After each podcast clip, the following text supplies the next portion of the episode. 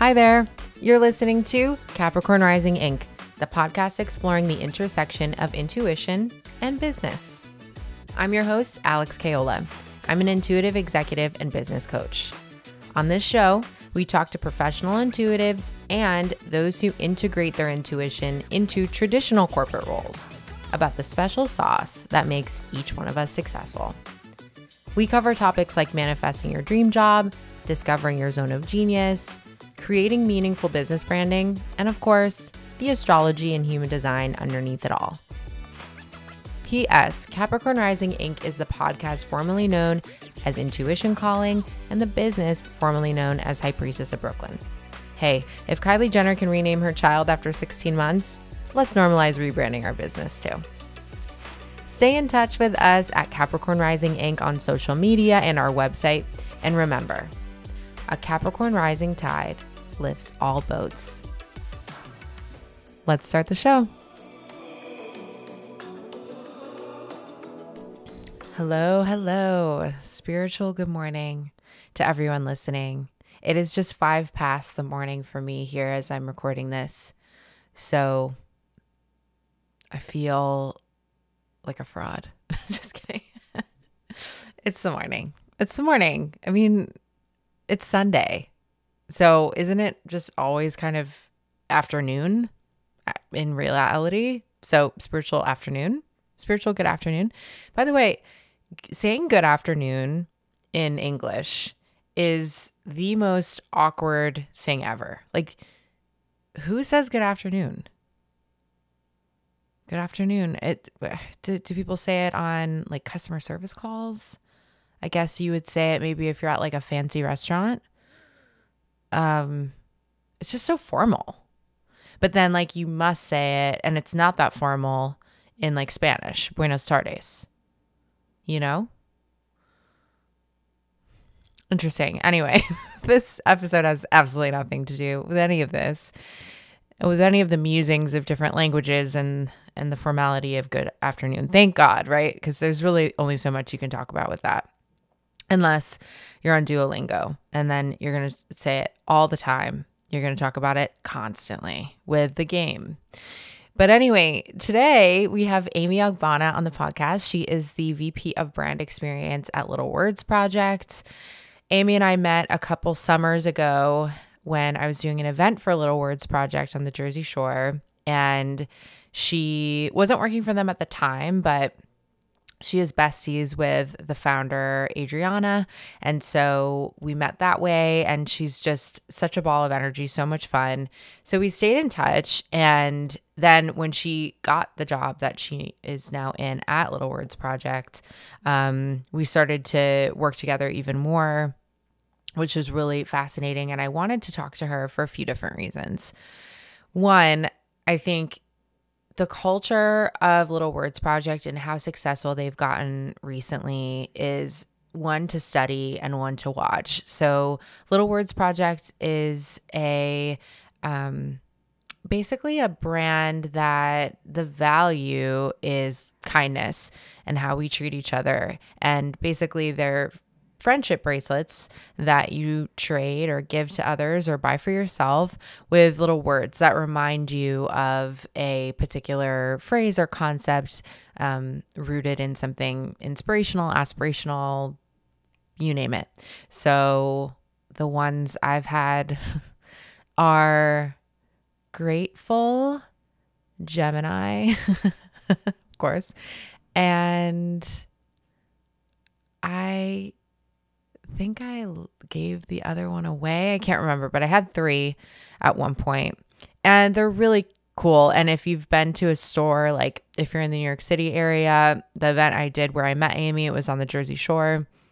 Like it's just such a fun atmosphere. It's very, um, I would say,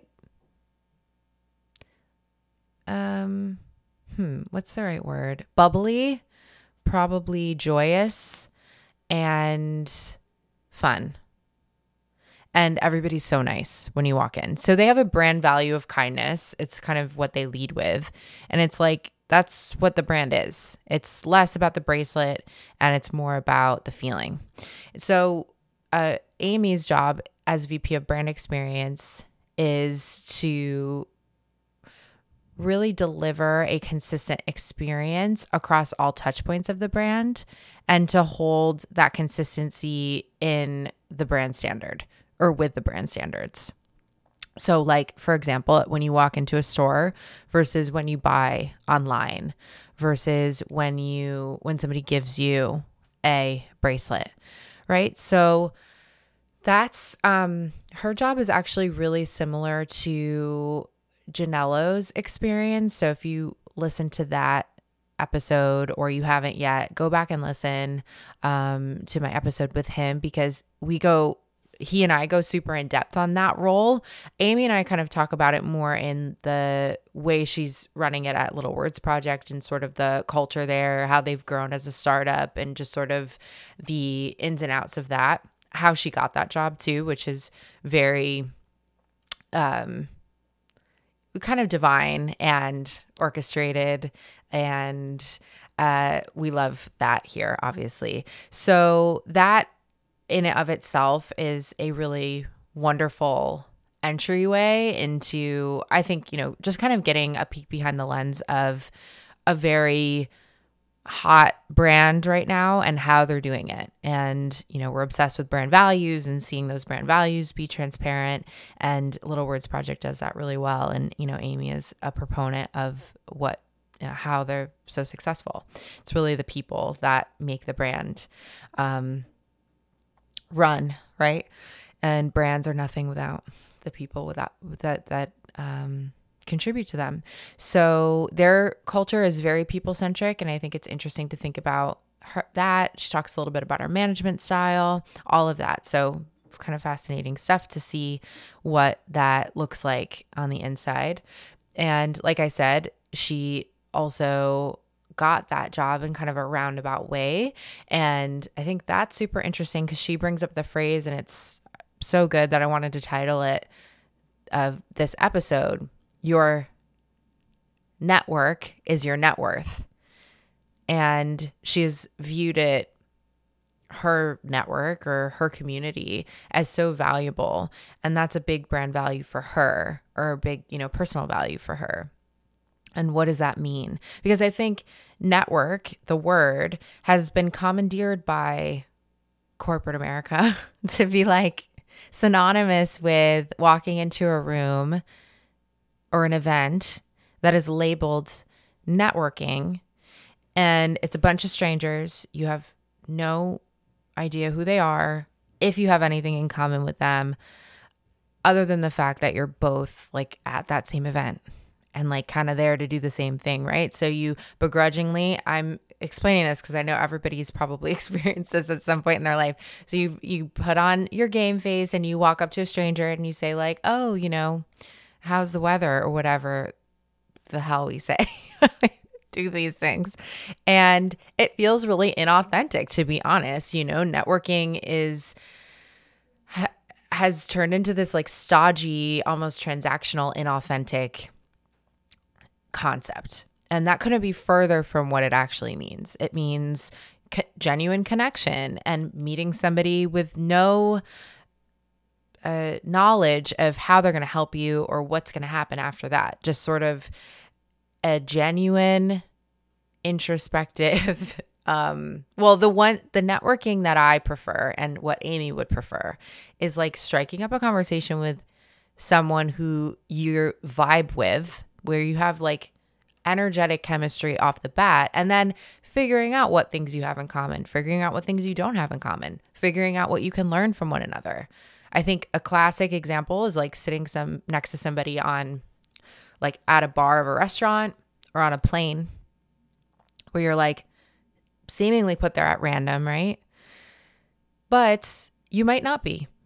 And it's totally up to you if you want to tap into that person especially on a plane, right? When you really think about how many people you're on the plane with and how we tend to hole up and get into our own little worlds. In New York, we do that too on the on the train.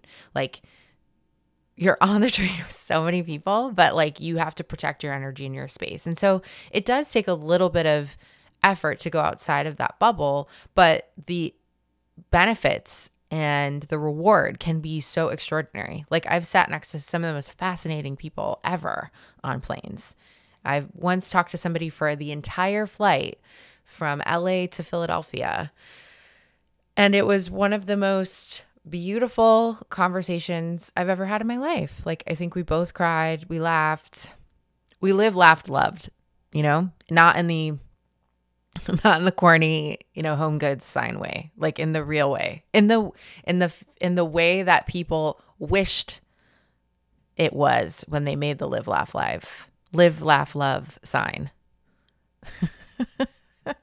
Does anybody see a live, laugh, love now and think, you know what, that's a good reminder? I mean, that's what it's there for. That's what it's there for. I'm gonna, I'm gonna now instead of looking at it as an eye roll, I'm gonna say, you know what? I'm to think about that time on the plane. I'm to think about that. Um, wow, how did we get here? Uh, networking. Okay, so Amy's really good at networking. Okay, let's leave that thread where it is. You can hear more about it in this episode.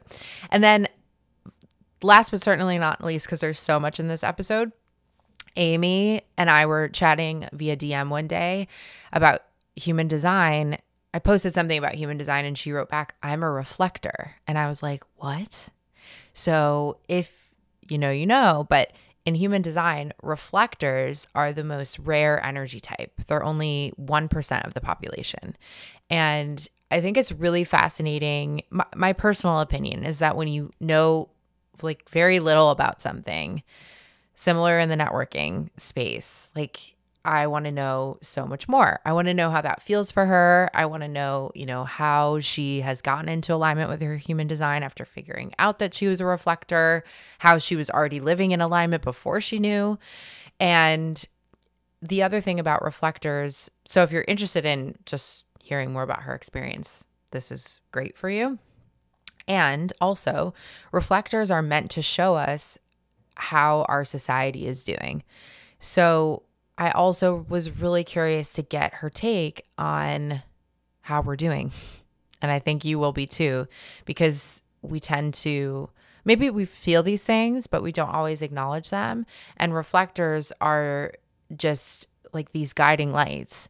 They were, when we lived in smaller communities, they were there to really show us like how we're all doing and how we can be doing better. And if we're not in alignment, how to, that would be the reminder to, you know, gracefully live, laugh, love again. You know what I mean? Um, I wonder if there was like a tribal live, laugh, love sign. There must have been, right? Like a, I'm thinking of Ted Lasso too, like the, it's believe, right? That like sign that's up on the top. Like, that feels very tribal. Like we've always needed like some sort of emblem or you know, kind of touch point. And the modern equivalent is live, laugh, love. That's what it is. Can't tell me any different. There's no other examples. Just kidding. There's so many other examples. There's literally thousands of other examples, but that's the best one. In any case, this is a really fun episode. Um, you can follow Amy on LinkedIn, on social media, on Instagram. She's very active and really fun to follow. So I'll put all of her info in the show notes and you can play along. Um, if you're excited about these episodes if they if this one in particular really resonates with you please share it with someone who would benefit from it as well um, also, subscribing and writing a review is so helpful for us as we grow. We're actually going to be wrapping up on season one pretty soon. So uh, there's plenty of other episodes to binge. If you're here for the first time, welcome. Um, but yeah, just thinking about uh, us as we grow and kind of what the next phase looks like for us. So, so grateful that you're here and enjoy this episode with Amy. Talk soon.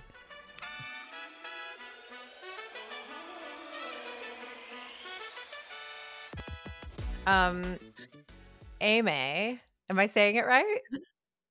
Ame. I so actually no. Okay. It's my name. My uh, this is I will reveal this okay. here, and this is just kind of funny, and it's just a very me thing. so my my my government name is Amy A M Y. Okay. I, I've been going by like Amy spelled like the French on me since I was in like high school. Um, I took French when you get to like pick your language in middle school, at least like in my town growing up, you get to pick your language. And I just picked the French spelling that would be Amy. And then I started going by that on social media. And it's just such like the gag is people will meet me and they'll be like, oh, like they'll just assume that's my name from Jump. Yeah. And I would always go by like, Amy AMY. And then when I started at Little Words Project, which is pretty funny, we have four Amy's like in our corporate office and the company's pretty small. So I was like, okay, I'm just gonna go by like and I also feel like AIMEE is my real identity. so that's yeah. why I go by Well, because I met you and I was like, I know her name is Amy, but then when I checked, I'm like such a stickler about pronunciation. So and then I was like, oh shit, was I like saying her name wrong the entire time that I've known her? I don't think so. But then I like figured out the French pronunciation, which is mm-hmm. AMA. Yeah. And then okay, I like this though. Like you're the original brander. I mean, that's personal branding. Yeah. Literally. That was just who I am. And then people are like, oh my god, that like AMY does not fit you at all. Like you are like and Amy with like an accent you. Like that's just who you are. Yeah, it's so true. And it's like also cool to it's so rare to get to like put an accent in somebody's name, I feel like. And mm-hmm. people probably don't put it in there all the time, but like it's no, no but it's fun. Okay. I like yeah. this little backstory. All right. Yeah. I mean, speaking of Little Words Project, you're the VP of brand experience there. Mm-hmm. They that's how we met because we met. I was reading, I was slinging tarot at a store opening on the Jersey Shore, and um, tell me how you got the job there and kind of like your trajectory. I mean, I know that we can take it yeah. all the way back too, but just um Little Words yeah. Project is just so Let's talk about yeah. yeah, like so it's it's it's everywhere now. I feel like kindness as like a brand mm-hmm. value is really important in the lexicon. So yeah, I'm just so curious. Yeah. So my journey with Little Words Project actually starts pretty early on. So me and the founder, Adriana Carrig, are actually best friends and were roommates in college our sophomore year. So we met a couple months before college just through like mutual friends in like our towns. If you grew up in New Jersey, like you always have like those people who have friends in other towns and her hometown is really close to mine. So we end up like going to college together. She starts Little Words Project and we're still friends throughout. I'm encouraging her on the sidelines. I've been in advertisements for Little Words Project from the very beginning and always kind of hooking up my friends with Little Words or putting Adriana onto opportunities that I heard, oh, small businesses should show up here, et cetera, et cetera. I build my own career and then cut to January of 2023. I end up getting laid off from my tech job. I worked at Microsoft for about four and a half years. I start my own consultancy. I take Little Words Project on as a client. And then after doing that for a couple months, Adriana and I kind of just like had to come to Jesus and we're like, okay, I think that we should take this to the next level. Like I'd formally like you to join the team in a full-time capacity. And that's where the VP of brand experience role came from. And it's kind of a it was a new role for them at the time, I think. And it's a startup. So like things are always changing and forming. And aside from like really traditional roles like, okay, head of finance or um, operations manager, like brand experience as a as an area in a business is kind of interesting. And so my title and what I do on a day to day is like not necessarily typical for for most brands. That's where that concept of entrepreneurship comes into play, which is cool. Yeah. And we were jamming on a little bit, but like that idea that you can, especially at startups, where you can kind of carve out your own like ecosystem within a sure. brand. So, what does brand experience mean at Little Words Project? Sure. So, brand experience is shaping all the touch points in which somebody would interact with Little Words Project. So, from customer experience in the t- traditional sense of like customer service, I'm having a problem with my order or something like that, like that sits under my purview, as well as brand events, whether they're on like on our own properties, like in our stores or brand events at like other brands in other brands ether so like if we're going to do a brand event at a festival or something or an activation or pop up there and then partnerships as well as community engagement kind of sits under under there and then um, public relations and influencer marketing, just like how we how other people interpret the brand through the public eye through traditional media and then influencer the influencer space is so big and social media has been so big for little words project. So while i don't oversee social i might help inform how we tell influencers to post about our brand on social media. Right. So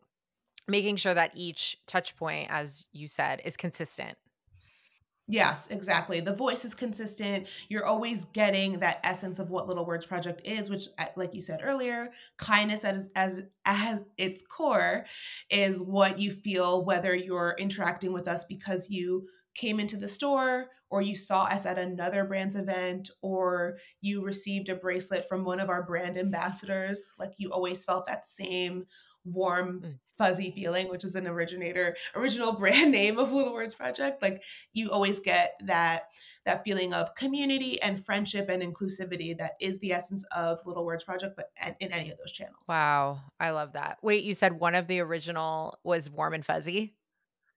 Yeah so when when adriana started this brand like on on our college campus within our sorority the bracelets were called Warm Fuzzies. And then when she went on to create the brand Little Words Project after college, she luckily looked up, I guess, in like the USPTO of uh who like if, if that was if that name was usable. And thankfully it was used because it wouldn't have turned into little words project which now is so fitting. Yeah. Um and so yeah, so that was the the original concept was like passing around that warm fuzzy feeling. Wow. Okay, I love that. And I think that just like having brand I'm obsessed with making brand values transparent because yeah. I think a lot of brands which would be the antithesis of little words project you know kind of don't embody the core values that they have within their company you yeah. know like we embody you know integrity right like we think of them as almost mm-hmm. like they're standard but with a company mm-hmm. like little words project it's so you feel it and you don't you wouldn't mm-hmm. even i don't know what your core values are i haven't seen them but i know kindness is one of them in so many words right because it's just it's yeah. so clear and it's so um powerful and uh what's the word? Potent. Like it's mm-hmm. it's tangible. Yeah. No and, and that's that's really part of our core like it's part of our messaging it's part of our boilerplate and then we try to do that like in our hiring. It's kind people it's friendship. We are actually friends. Like you might see like I don't have a huge social media presence, but like Adriana and Mariah, who are the faces of the brand essentially, like they are friends with everybody in the in the office. Like it's really not fake. When Mariah and I travel together, we share a hotel room, like because we are friends. If we did not like each other, we just would not do that. Um, and so we are just kind, yeah. genuine people, and so that really does permeate throughout the brand. From like store associates are just you walk into a Little Words Project store, no matter in what city you are, like everyone everyone is so kind so gracious so helpful like it's not an act it really is not and you can tell when it is and like we really are have been lucky to um, employ people that are really authentic. It's fantastic. And I think it's the wave of the future. Like, if we are thinking about patriarchy, this would be matriarchy, right? Like, how do we yeah. nurture everybody that comes in contact with the company? And how do we make sure that we're pouring into one another? And it's like that village mentality.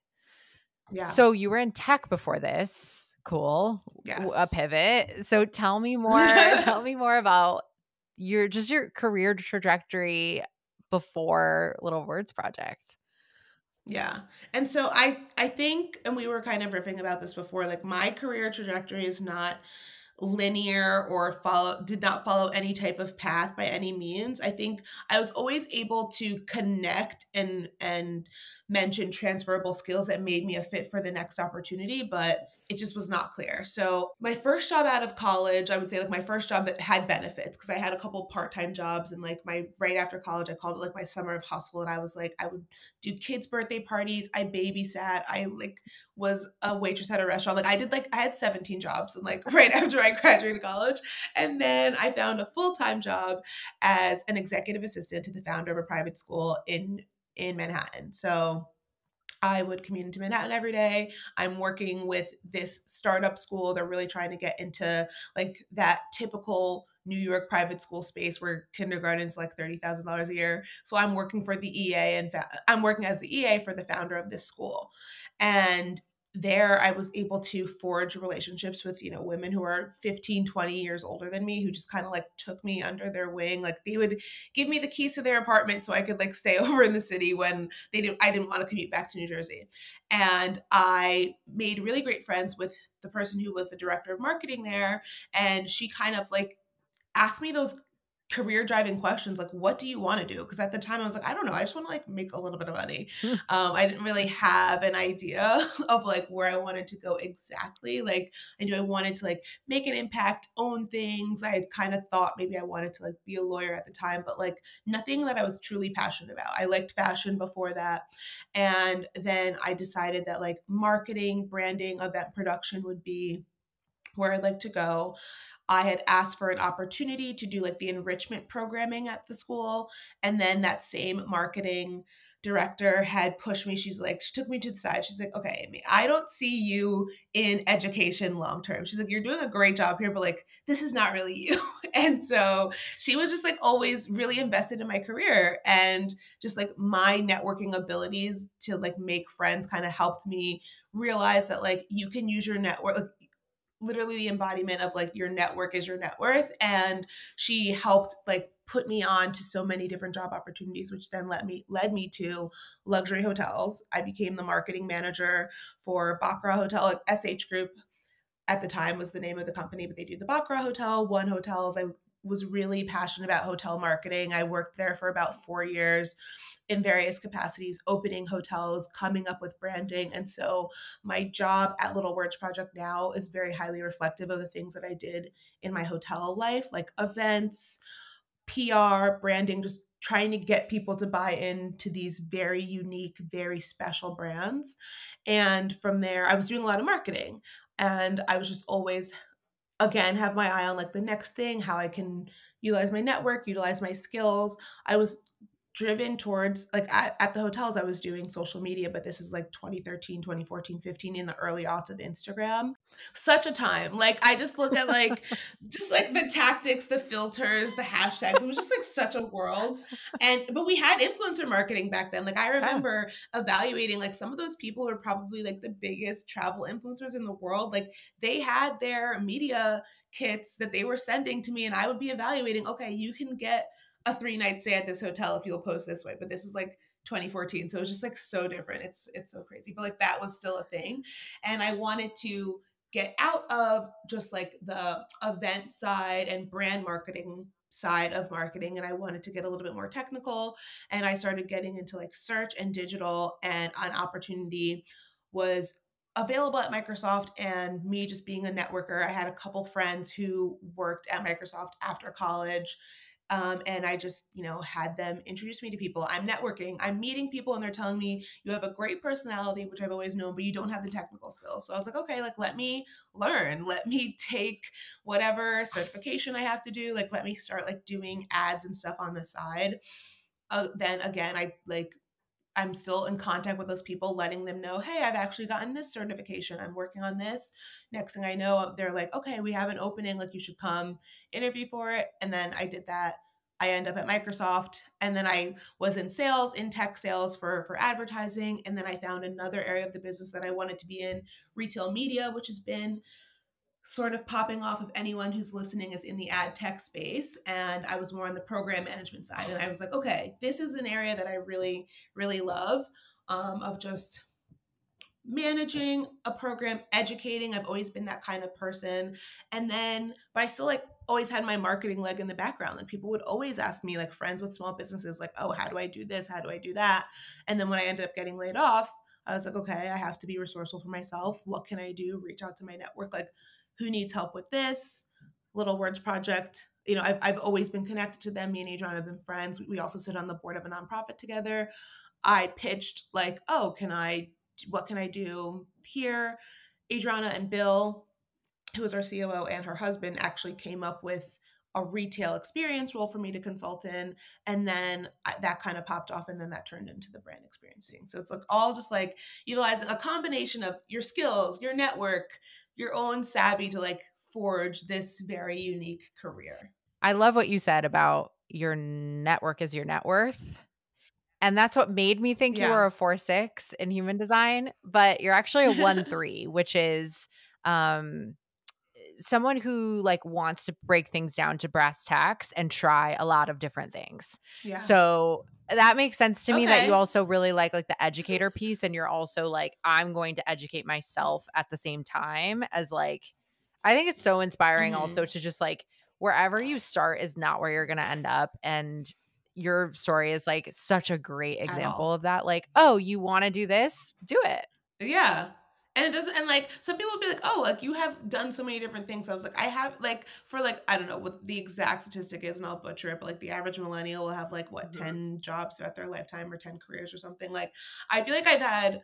I'm kind of in the same spaces. It's not like one day I'm doing construction and the next day that like I'm a nurse. Like I think it's just like okay, you're not like I'm not a lifer wherever I've been, but I think being at companies for like three, four years is kind of a long time nowadays. So like I, I don't know, it doesn't really like I understand why some people be like, oh yeah, you've done so many different things, which I have. And I've kind of like I'm using different parts of the same like of the same skill set. You know what I mean? And that Um outer yeah. like three line, which is basically to say, like, you will always appear as if you're doing a bunch of like trial and error, like always trying on a different hat Mhm. and like Yeah. seeing how it fits and trying on another one. And I think that that's just so, uh, it's so important that people see that as an archetype for success that you don't have to just work one Yeah. place for 40 years which are like gone are the days i think but it's like maybe our parents generation or their parents Mhm. generation that are like really big proponents of that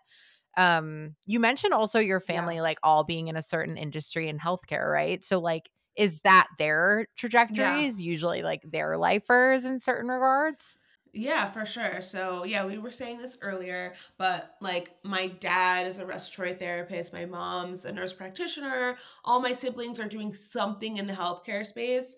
And then I am in the marketing and branding space. And I said, and I don't know if like if this is a self-fulfilling prophecy, but my mother said to me when I was younger that, and I'm one of five children.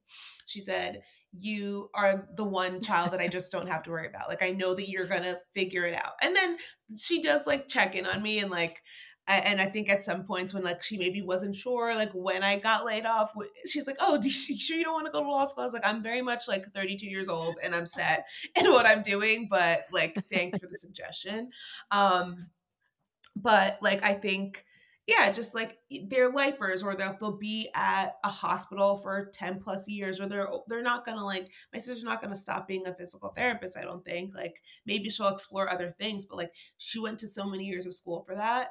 Um, and like it's not that you can't pivot and like everybody's young. Like she could decide to pivot whenever she wants, but it's just like not as likely when you're in a highly skilled, highly specific trained area to to make a jump or make a leap or like Because school, I think, is the way to suss out like, i are you going to stay in this industry? Because it's so much school. So if like you don't love it, like Mhm. you better bounce Yeah. out like while you're paying, you know, like whatever you're paying to go yeah and get that like high, exactly. high education.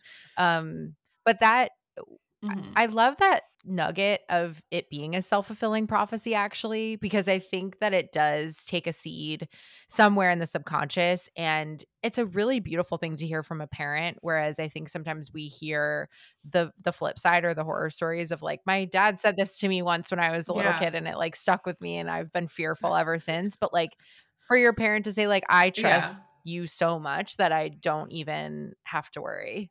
Yeah, she's like, you'll figure it out. And like, I think I just always have been a figure it out type of person and very independent and just kind of driven. I do have a lot of Capricorn in my chart. I'm a Pisces, but I do have a lot of Capricorn There you go. chart. So I think that that maybe also lends to it. I'm also the first daughter, and there's all like that kind of stuff. First daughter of immi- immigrant parents. Like, you just have all of those layers. I was gonna ask you if you were an eldest daughter, as one to one, as one to Yeah. another. I was like, she must be like the oldest. yeah, eldest daughter syndrome is also real. But did you feel like that when your mom said that to you? Did you feel like a sense of responsibility with that? Yeah, I think I felt like I I definitely felt a lot of trust. Like I felt very reassured, re reassured in like the fact that like I would be able to figure out. And it's like I already knew that about myself. Like I feel like I I'm uh, always been highly like self actualized and, and pretty confident. Obviously, you know, you doubt yourself in various ways but i think i always i kind of always knew like i was going to do something i was not going to falter but it really did kind of inspire me or it's a guiding light because i'm like this whatever this down the, like this valley will will pass like it will like it's not permanent like okay if i if i got laid off like i'm not going to be laid off forever. I could figure it out like i will be able to come out on the other side of this and better and and more resilient and stronger and more skilled than i was going into i think for people to hear that anybody who's going through tech especially is going through a really hard time of just sort of like having that boom during the pandemic and now i think a lot of companies are experiencing layoffs. So I think having that internal confidence and anchor and guiding light to say like I will figure it out almost like get Aimée's mom in your in your psyche too to say like I'll never yeah. worry about you. And I think sometimes we just if we hear that externally that's great but if you have that internal voice too guiding you like it's so important. Yeah for sure. It really it, it shapes it and, and it starts from from youth and like i will say like my mom was like that for all of us and some not everybody has it so if you don't like try to flex that muscle and it is difficult but just try to it sounds like kind of cliche but believe in yourself and just like know that like you've also you've gotten through the worst days yeah. like you really have and you can and like i know how discouraging it is because even when i was out on my own quote unquote after I got laid off, and then you hear about more and more companies doing it and you're like okay now i'm competing with like people who work at a better company than me who are more educated more years of experience like of course they're going to get the job over me. And like i can i definitely know like where people have been in the past and i think that that's just where that internal guiding light will will, will help get you out of that. And also i think for you somebody who has always said like I if I don't know how to do it, then I'll set myself up to figure it out. I think entrepreneurship, although I know it wasn't extremely long for you because then you got the full-time job at Little Words Project, but I would it, I just said this to a client, two clients recently. I don't care if you're an entrepreneur for like a month or six months or 40 years, I would hire you in any full time position anywhere because you have at one point had to figure out from the brass tacks sticks of a problem.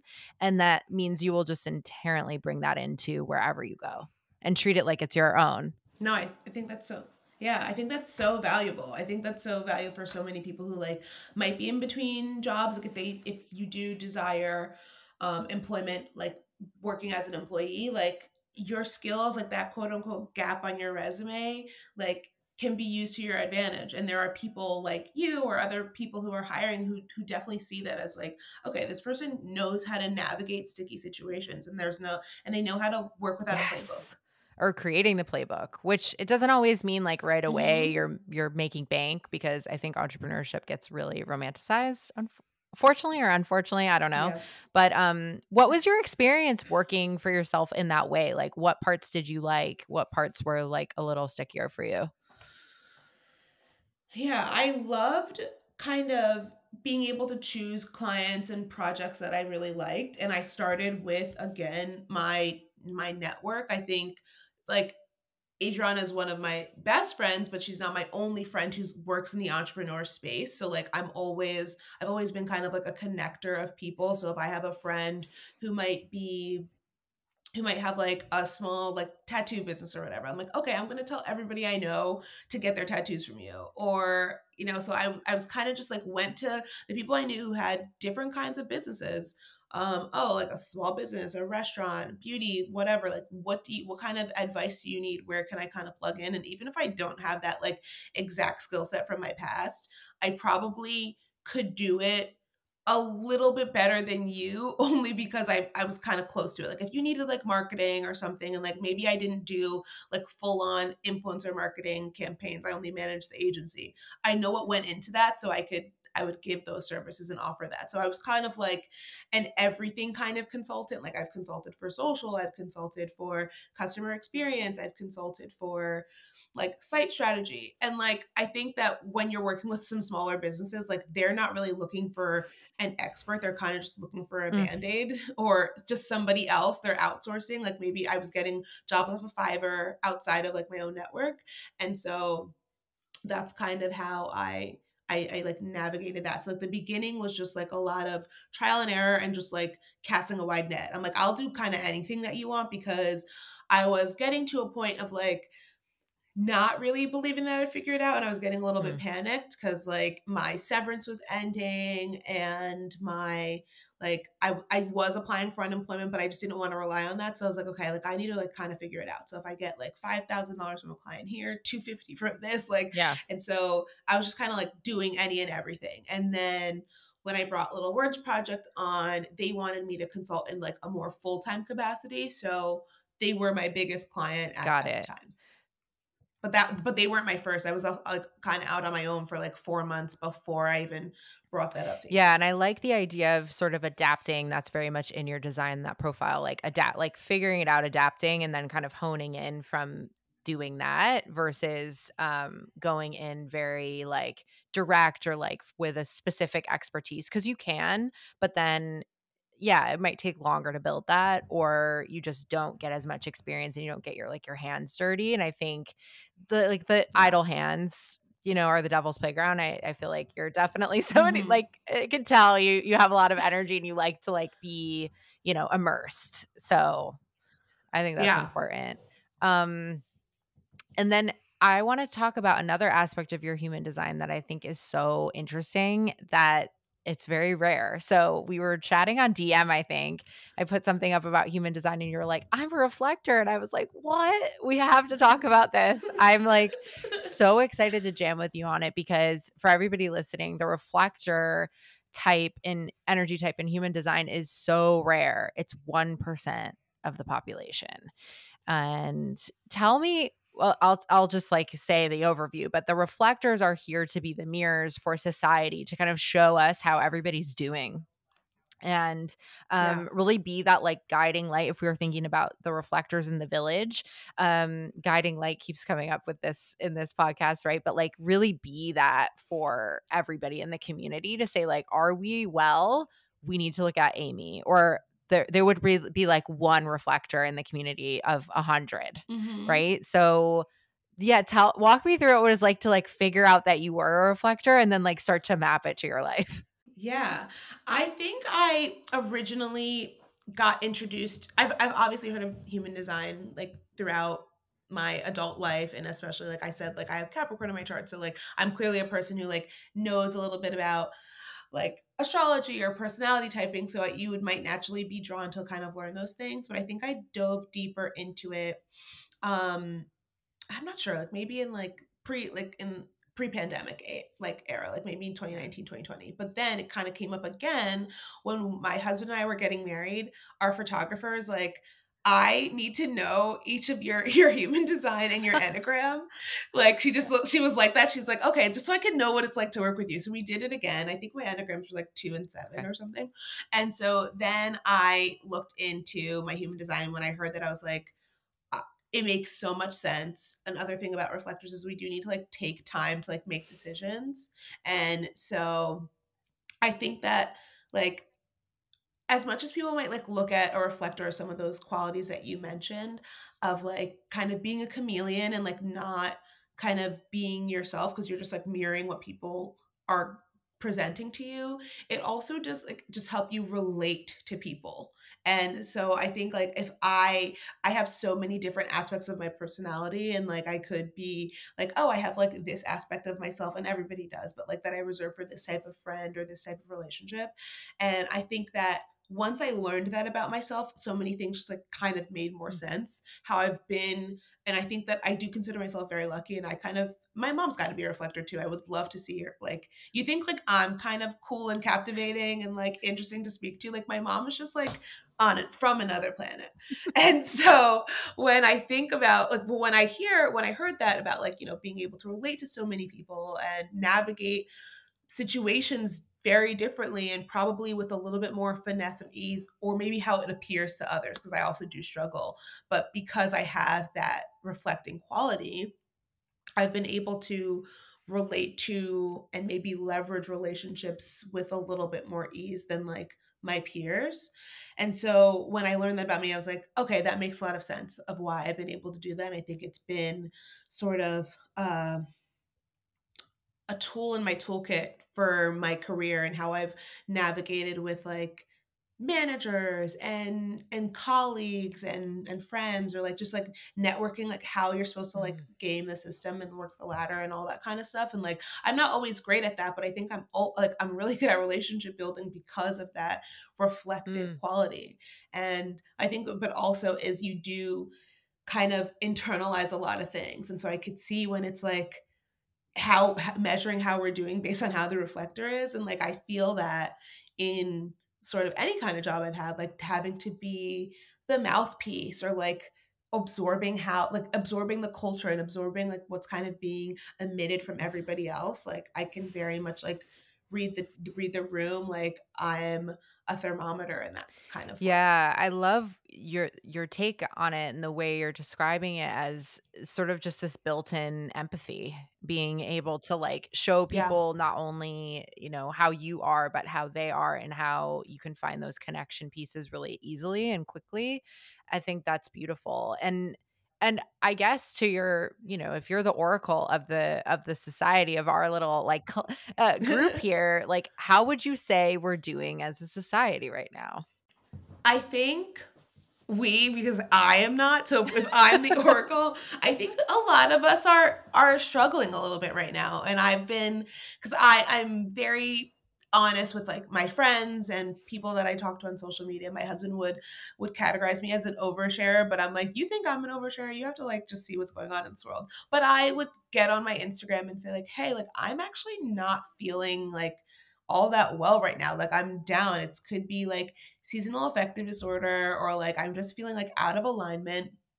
And many of my friends are going through similar things right now. So I do think like we're kind of we're on a down but i think part of like getting out of that is being deliberate and intentional about whatever it is that that lights you up. So like for myself, like if I do not make any types of changes, it will only get worse. But if I make a conscious, considered effort to show up for myself in the ways that fill me up, meditation, like natural sunlight exposure, daily walks, water, sleep. Like those like just like little things that I know we all don't have enough time for. Like those things kind of help me get back to equilibrium, but I do feel like as a society at large like you know you could just think about so many things that are happening on a macro level and then how people how those macro things are being absorbed by us so like okay the economy is not doing well there's war in the world there's turmoil people are getting laid off left and right and now we're all dealing with those effects. And i think that sometimes like messages for how to combat that just are not reflective of like reality. People be like oh well just work harder or whatever people say and it's not it, it that's not yeah. the case. Um but i do feel like we're all kind of starting to internalize like those those outer happenings into ourselves. Totally. It's like creating a little bit of discord even in our personal relationships where like I think social media is like the one eh, we can't we can't put everything on social media, but social media makes the village so much bigger.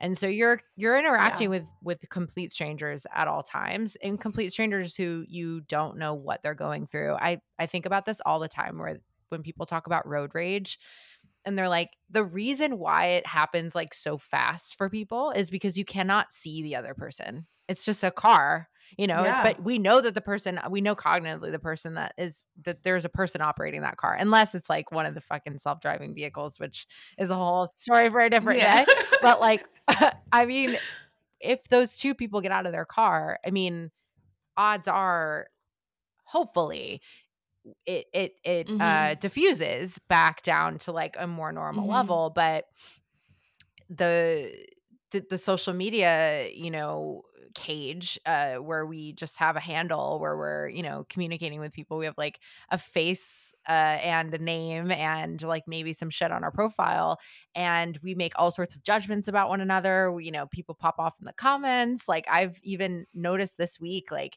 because i'm on a little bit of a weird not low, but like I just feel extra sensitive right now. I'm getting pulled into it and I'm like, wait, mm-hmm. wait, wait, wait, wait, wait. Like, yeah. what's going on here? Like, I know better than this.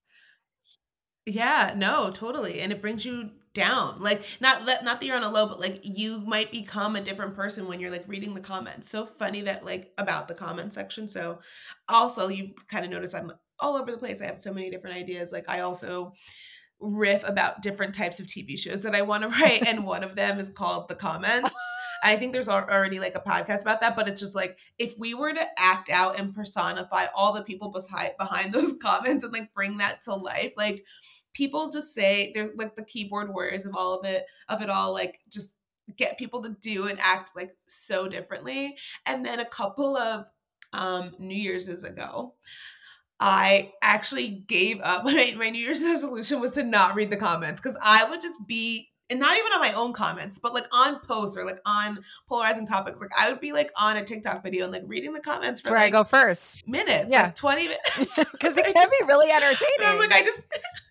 it's entertaining but i was like i need to like get this out of my like brain like i need to move on yes well how did it go how long did you last Oh no, I I probably lasted about a month, and like my my husband reminds me of that. Eliza, like, remember, I was, he's like, you stay in the comments. I don't know. It is it is a form of entertainment.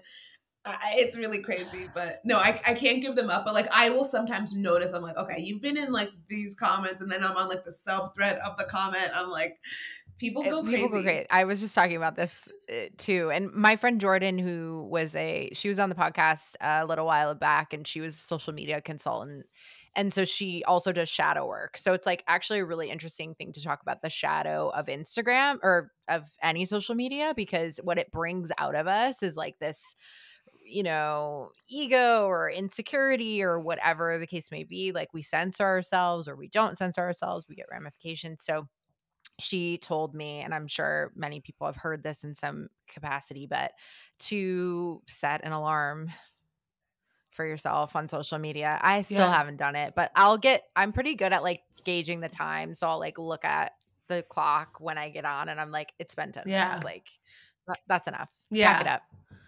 I use the I use the app Opal and I started using it in the pandemic. Um it's you can it and I had I had the paid version at one point. Um but it is pretty much uh like a screen time app, but it's more it's a little bit harder to crack than like just screen time okay. on your phone. And so it would I would put I think I would put on like a morning one because I was really susceptible to waking up in the morning, checking email, checking social media and like scrolling in bed. But like now if like Instagram and TikTok are not accessible to me until like 9 30 a.m. Like I can't wake up and start looking wow. at those things. And so yeah, so o- okay. opal. I've started to do that as a morning habit as well. Um, just not checking my phone at all for 45 minutes. Mm-hmm. Um, and some days I'm better than others. No, it really changes the course of your day. Completely. Yeah. Like it just, I think social media is like, and any sort of technology, like just immediately opens you up to communication like from the very jump and that's communication is ripple uh, uh, rife with other people's emotions basically so especially for sensitive people like you and your design you know yeah. me I, I, all of us are sensitive you know like you have to be really conscious of that boundary and like I mean, the most overused word of of the century, it feels like, is boundaries. But like that's another area where it's like your time is important, and the first hour of the day is arguably the prime real estate. So how are you mm-hmm. going to program your day? It's important. Yeah, no, for sure like in so many ways and like when i'm when i'm on my like p's and q's it's like i wake up i i never sleep with my phone in my room actually like my apartment is lofted so my my phone is downstairs um and if i ever do like let's say i might be like doing something on my phone i have to bring it into bed like my sleep is affected because i'm still on the phone until a certain time so like that's why like my my cardinal rule like my my phone does not come up to bed with me but then when I am being like pretty on it, I'll wake up and I'll meditate immediately like so I can clear my head. And if I'm really, really good, then journaling.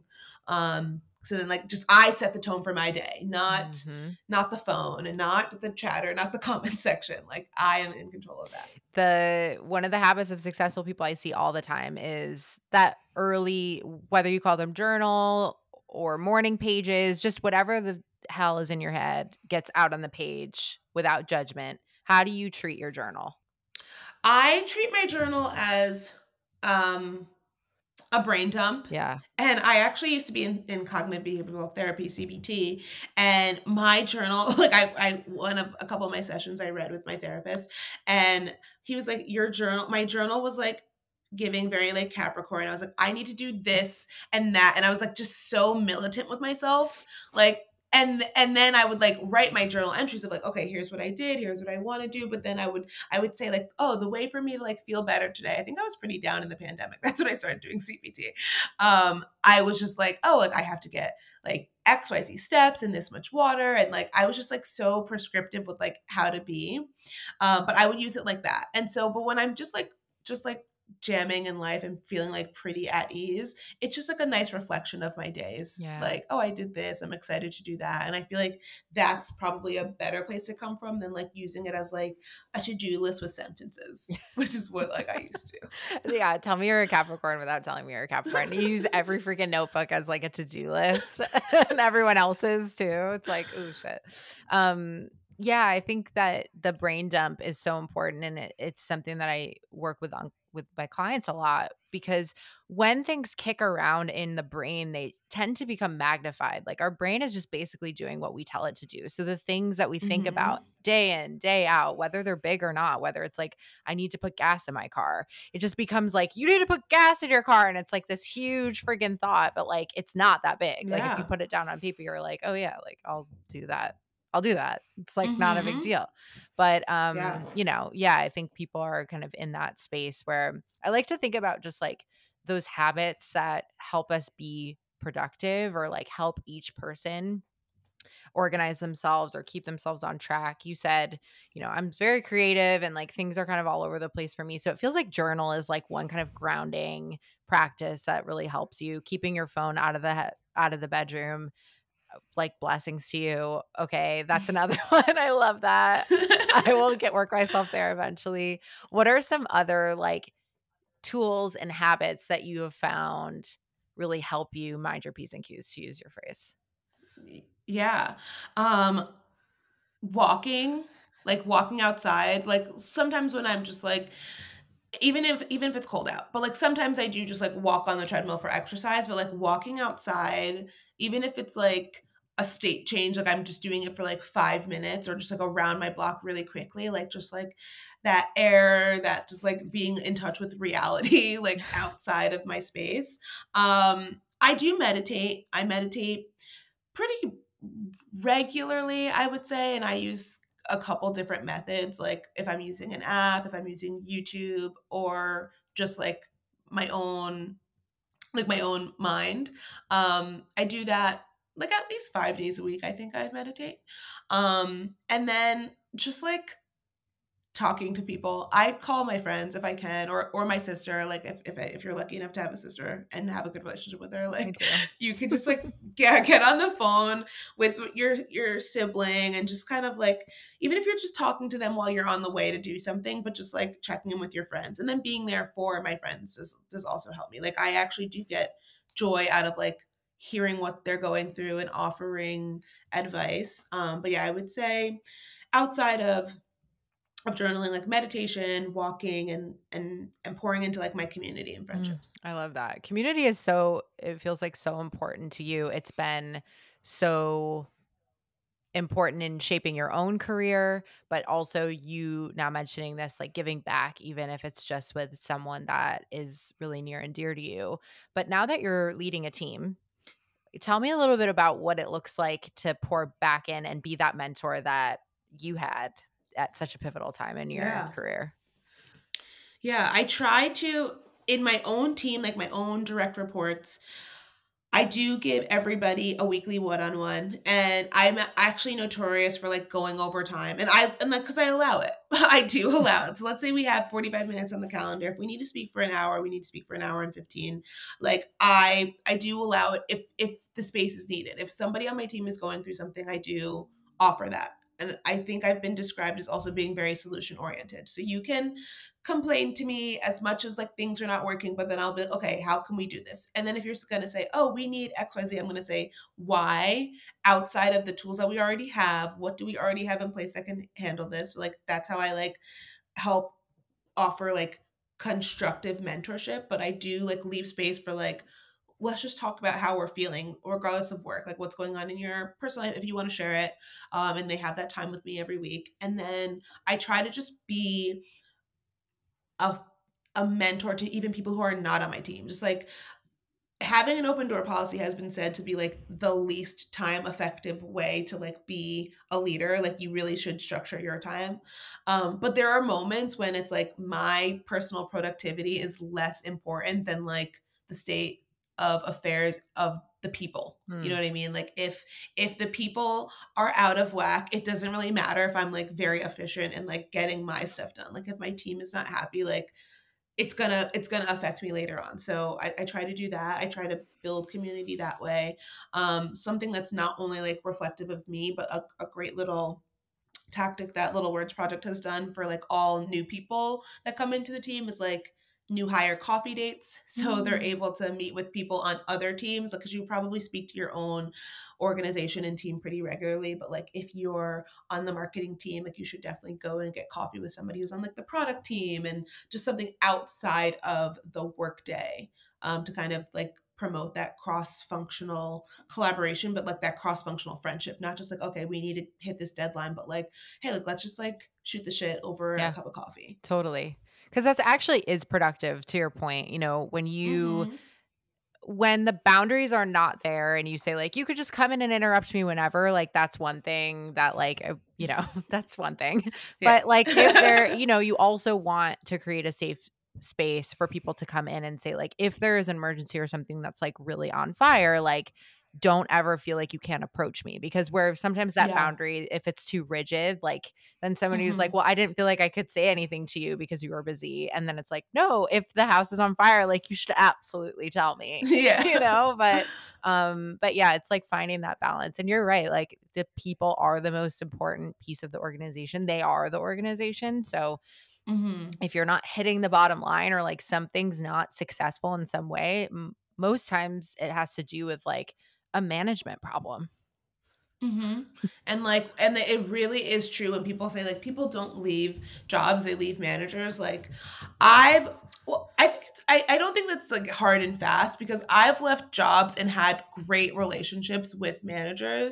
Uh, or with with with teams that were there. But like, I was leaving for like a greater purpose and to like get myself personally to like the next level. Um, but I do think that like it's a deciding factor. Like, let's say if take like the the offer and the package and the money aside from what I'm getting, like at least like you'd probably think about it a little bit more or maybe want to counter if you were going to be leaving an amazing team and manager. But like if all of that was like crap and you'd be like okay i'm i'll leave for like one dollar more. Like some people will do or that. less i'll leave for the same. Or less. Yeah less sometimes. Exactly. Yeah, yeah. so totally. Because it, it means more. Yeah it's i mean i think like mm-hmm. when you mm-hmm. think about the grand scheme i was just um helping a client today like negotiate an offer and she was like can i negotiate that and i'm like if it's what's going to make you happy then like absolutely because yeah um and none, none of it was about money like none of it and i was yeah. like that's like such a blessing to be like okay is this opportunity if the money's all the same you know can we get to a place where we like money's a thing it comes when you're doing mm-hmm. something that like and I would love to hear your thoughts on this, but like in my opinion, it like money comes when we're like in flow, doing exactly what we're supposed to be doing. Like it might take a minute, but like if you're patient, like it will come to you in spades. And yeah. And when you're not, and you're like nickel and diming, or like really thinking about like the next job, I need to make X, Y, Z money. Um, mm-hmm. Um, we can tend to like lose the plot a little bit. Yeah, you know. No, I agree. I think money is important. Um, I'm sorry, did you finish your thought? Yeah, please jump in. Okay. I tend to do that. I tend to do that. Like I just Yeah. thank you for saying that was really considerate. That was really considerate. Yes, I'm done. I try to be that person that is like the person that you're supposed to like be. Like, or you're if you're in a group, you just be like, oh, Jessica, were you about to say something? Like, you know, you have to give that like room to that person. I love that. Um, I try. But I do think money is very I think money is important. Like I don't think people should be taken advantage of, but I do think that like it's not the most important. Like there I would take like a job that at least allows me to like pay my bills and things be like fine like financially like I'm not like going in the red every month than a job that's allowed me to be like in an ultra surplus and miserable. Like I think that that's not like like there's no amount of money that can like pay for your mental health or like your stress or anything like that. Like I don't I don't think that that is the case or like maybe like people would argue like okay but yeah if i could like be really really really miserable for one year and make like five million dollars like i would do that i get that but what i'm saying is like relatively speaking like if you could let's say in your area you could get me making fifty thousand dollars to like get by as a single person. Like I'd take that and like a pretty chill environment and having like mental clarity than making double and just like not having time for myself, not having time for my family, not like Mhm. then like what's the point? What's the point of the extra money? Yeah.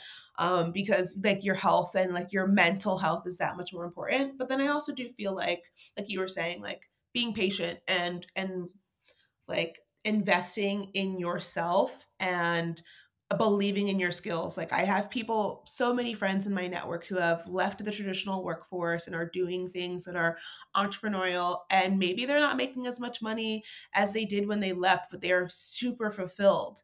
And and it just took a little bit of time. It took like Mhm. it was like a snowball effect. It's like, okay, maybe I left like my cushy 9 to 5 job and I was making half, but like I was okay and then it, it slowly slowly got there eventually to like surpass it or maybe it never did but like that that like delta Mhm. from like of a happiness is filling it Yeah. you know what i mean Completely. so I, I think like yeah i think money is very important i think it helps us achieve a lot of goals and you just have to like what is the money what is the use of the money like is it helping afford me a lifestyle because i have many friends even when i worked in tech they're like i don't love my job but my job allows me to have the lifestyle that i want to have and so I, and I don't put that much emphasis in what i'm doing day to day as long as i'm able to go on multiple international trips a year and I can go to my favorite restaurants and I live in New York City with ease. Like I don't care if I'm click clacking all day. And and like for some people, like that's very fine and fulfilling. And other people would be like, there's no way I could ever work a nine to five job. I'd rather be a server. Like yes. and then like and so yeah and so i think that like it, it's just different for everybody but i do think it's important like i would be i'd be lying if i said that it wasn't important to me i think just because of the lifestyle i lead like i've i've been able to work in large multinational organizations i've worked in technology i live in new york city i've worked in fashion like i just know like the vol- like uh, understand the velocity of money and how it makes the world go round Yeah. but like is it the be all end all like no sometimes i'm like okay you know what i could w- live with a lot less and like go live on an island and i hope i could do that one. Yeah, totally. Yeah, because like to your point when you said, you know, working in one year and making $5 million, like you don't know what that's going to set you back like morally and emotionally Mhm. and spiritually. And like it could be like it takes you like Yeah. five years to get back on track. And it's like, oh, all the yeah money's like gone. your cortisol's like through the Yeah. roof and like i don't know you just your like adrenals are like depleted like i, I don't know. I, like you don't know if it's worth it. Completely. I think that is such a good uh, frame to to say like because it, in I, I live a lot in like the spiritual realm. I, I mean not like physically in the spiritual although yes a little bit but like the pe- in the spiritual realm of like people talking about money and like how money is energetic and things like that and like it's can be really interesting i think about this a lot to just sort of live in both where we can acknowledge that like money is the value that we exchange in our society and also in that like being happy and emotionally fulfilled is the thing that brings us money and so like hacking money is actually has Yeah. nothing to do with money which is just the craziest thing. exactly No, I love I love that actually. Like hacking money has nothing to do with money. So like if you're doing the thing and bringing out into the world, like people will come to you for your skills or your gifts rather. Like maybe we call them gifts and like yes. they will pay you for that. like you just you being yourself and not just like being myself living on the couch but like me putting out into the world my value and my what i'm interested in like people have will approach you like i wasn't even like looking for clients and a friend would be like oh my god i have this venture going on like i need your help and i'm willing to pay you for it like that's happened yeah. to me before which is the best and that is like how yeah. it should be and as long as people know what to come to you for you know however you do yes. that um how do you do that as a reflector? Or like maybe you don't think about it like that, but like how have you it feels like you utilize your network. So maybe like a blast of like a personal email or like just texting, staying in touch with people. Like how do you let people know like here's what you come to me for? Um, I don't have any kind of formal way. I think I'm also always like just offering advice. So like somebody will be doing something they have like for example, they might like start like a mobile ice cream truck and I'm like, you should do this, you should do that. And I'm coming just to a conversation. Like they let's say we're going out to coffee, like, oh, I'm gonna open a mobile ice cream truck and I'll just give them the ideas. So like they already know that like I am a kind of person that can do that. And I just kind of give unsolicited advice. I, I do that too. I'm like, oh, I'm, I'm, like, I'm like, not that you asked me, but like you should totally like be listed in the yellow pages or something, whatever the fuck.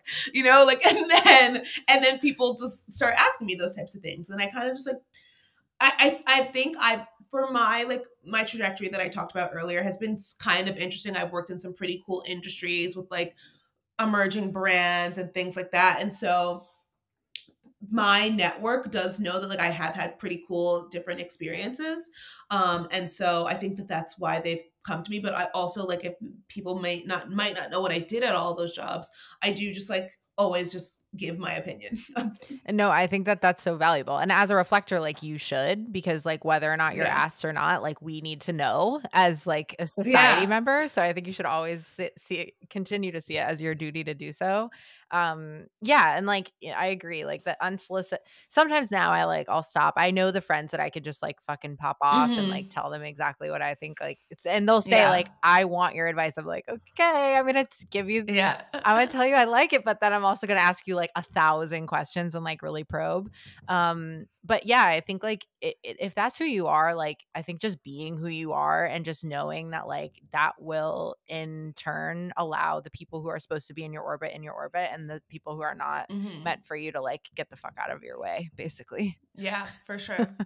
No, I no, totally. And I think we said something earlier about like community and like I think I've always been good at having community, but it wasn't always deliberate. But in 2023, I think I put community on my vision board, mm. like so many different examples of it, because I, I think I was feeling like was kind of coming out of the pandemic and having had multiple friends who had moved out of the city and all of that and i was like really just kind of like hoping to hone in on that and i've just always been pretty good at like if i have a friend and then they introduce me to like their friend then i will become with friends with that friend mm-hmm. and not because like i'm just trying to like hop from friend to friend but it, maybe it's my reflective nature that i'm like very very easily able to do that but like just like putting that out into the universe that i really wanted to like solidify community has also been helpful for me i love to hear you talk about manifestation because I was going to say this earlier. I just didn't say it explicitly, but you are a really powerful manifester. You've gone through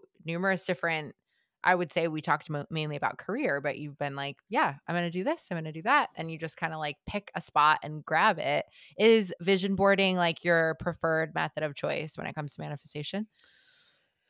Uh no, not really. I've done it a couple times like as activities. Like I've I've had friends who might be like hosting vision board events and I do like to like support my friends. So if, like if they're doing something, I would I've gone to a, a couple vision board events. And then like one of my girlfriends when I put it on in 2023, she just we had been talking about it and she's like, "Okay, like let's set a date early January to do vision boards. And then like two weeks later, another friend asked me. So I was like, okay, I'll just like start my vision board with this one friend and I'll continue it and like elaborate on it. And so I didn't do one in 2024.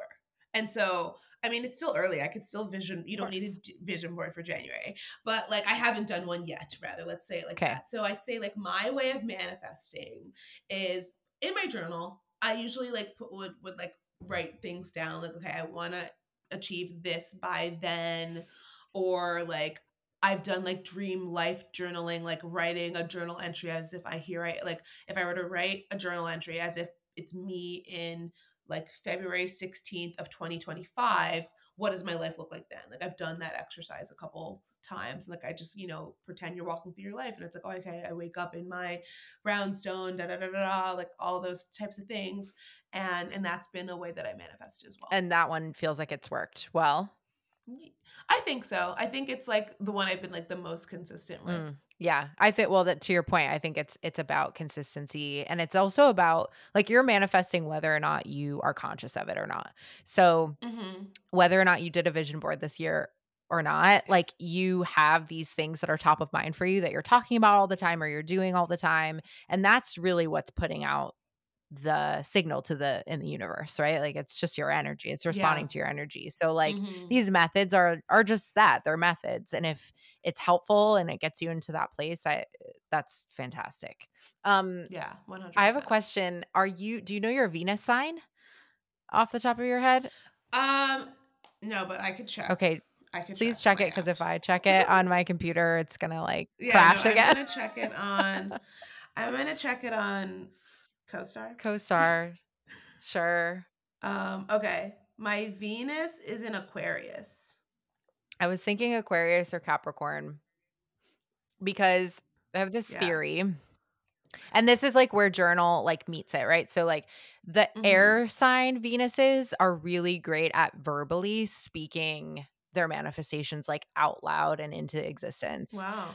But Capricorn and all earth Venuses are really good with writing things down or like the physicality of it. Wow. I think your journal kind of serves both purposes because you could also say, you know, it's like written, verbal communication, heavy, but you're also like working through like practical things and you're like writing something down. And um, because I know Yeah. you said you also have a lot of Capricorn in your chart, but um, yeah, Aquarius is also like much more big picture.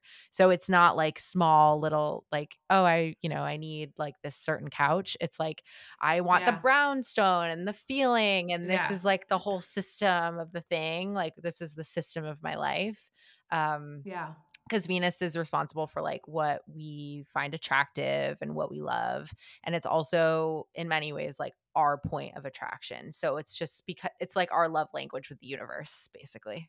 hmm Wow, I love that. I love that I'm learning so much. Like I do, I have the CoStar app. I have multiple friends who are like very deep into astrology. I've had my chart read. I, I had a reading with you.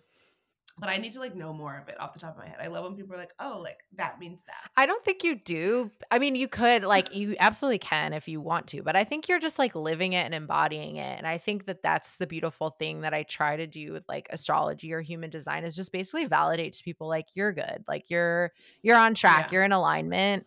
That's the most important thing because just similar to like what your mom said to you, like I, I I don't really worry about you, you know. Like there's certain clients where I'm like, Yeah. I don't know if you need me that much, you know what I mean? Like and nobody really does need anybody else i think for unless for like ideas strategy and like validation basically like sometimes you just need to bounce Yeah. your shit off somebody else um i think you're really good at that it seems like in i, I know now because like having this like deeper conversation with you but like um but that's literally all it is like are we all just like just kind of bouncing off of each other all day every day Yeah. you know No, I think so. I I definitely think so. Like we're like no man is an island, as they say. Like yeah, we're just getting, absorbing, our putting our spin and flavor on it. So yeah yeah, I guess I don't need to. I feel like I'm always like gonna give myself like another thing. Like I should learn how to do that, but like no, you're fine. And you have people in your network who can read charts and can tell you things. So maybe don't stress yourself about That's that. exactly it. Like I'm not gonna go learn paid media, but I will ask Yeah. you.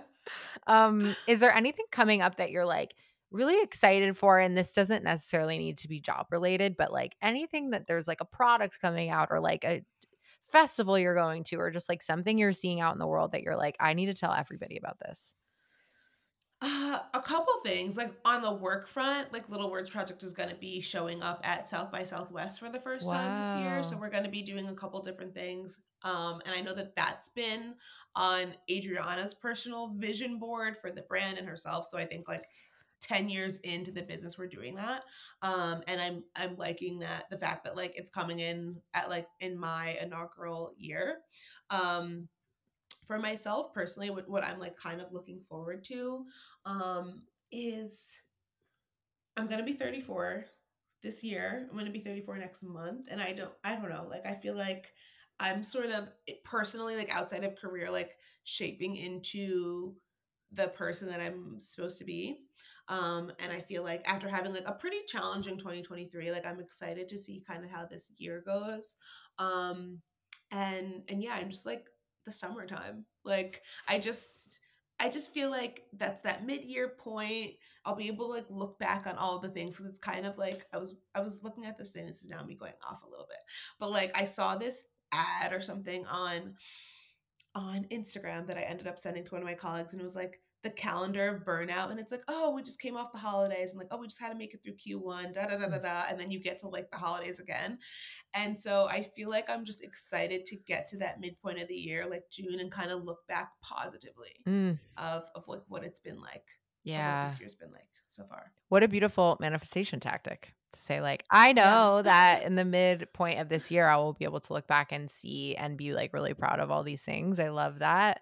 And I also think, like, let's celebrate taking a break and like taking stock and celebrating our wins. I think you're right. Like, Yeah. that totally resonates. I think people are just constantly moving the goalposts on themselves. And like, in so doing, like we don't have school anymore, or like if you're in school right now, like blessings, but like we don't have like those, you know, oh, you passed this class or you graduated from this thing. You know, we don't have that anymore. And so we need to give that to ourselves in some way to Yeah. have markers for like if if just only to have markers for time.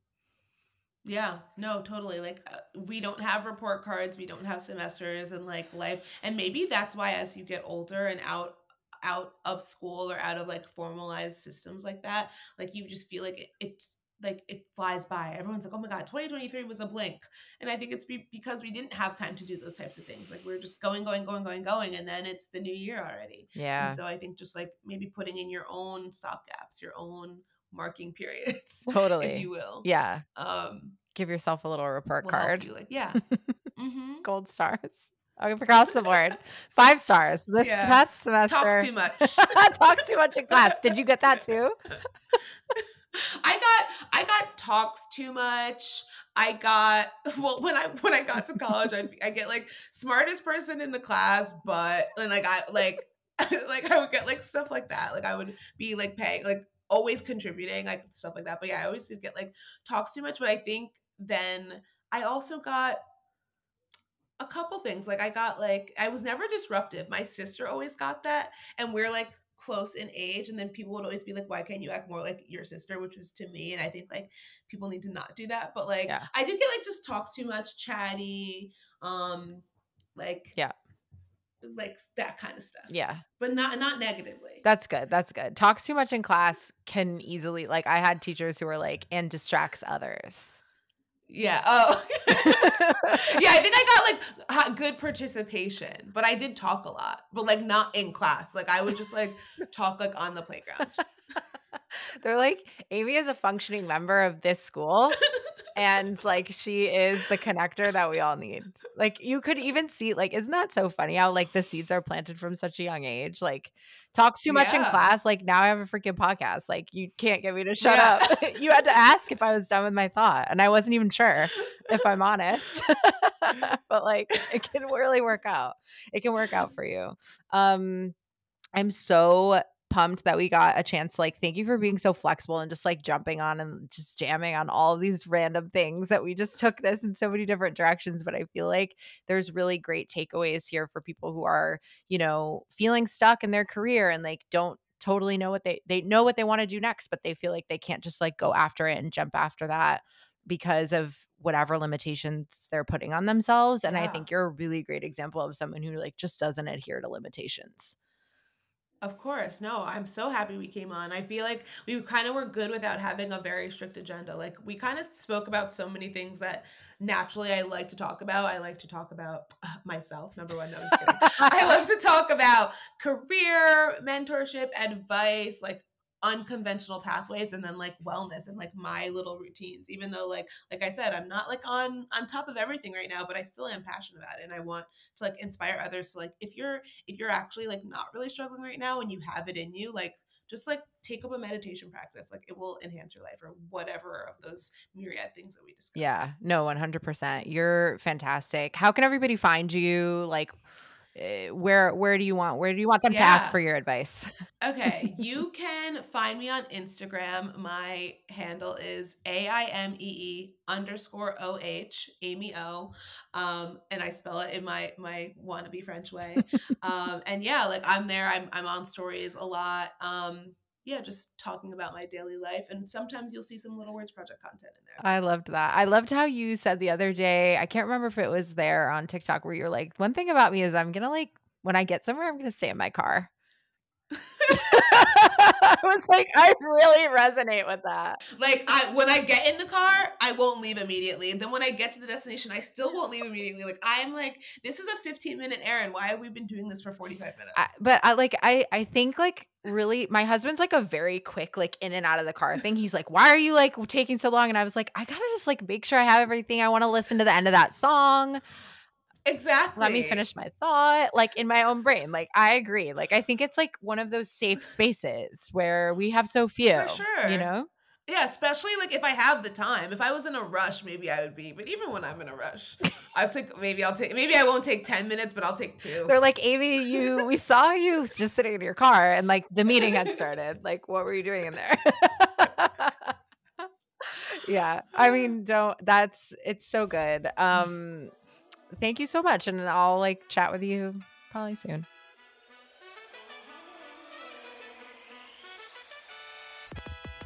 Thank you so much for listening to this episode. If you enjoyed, please consider subscribing and or writing a review on the platform you listened on. And if you know someone who would really benefit from this episode, please share. All resources discussed will land in the show notes along with our socials. And until next time, talk soon.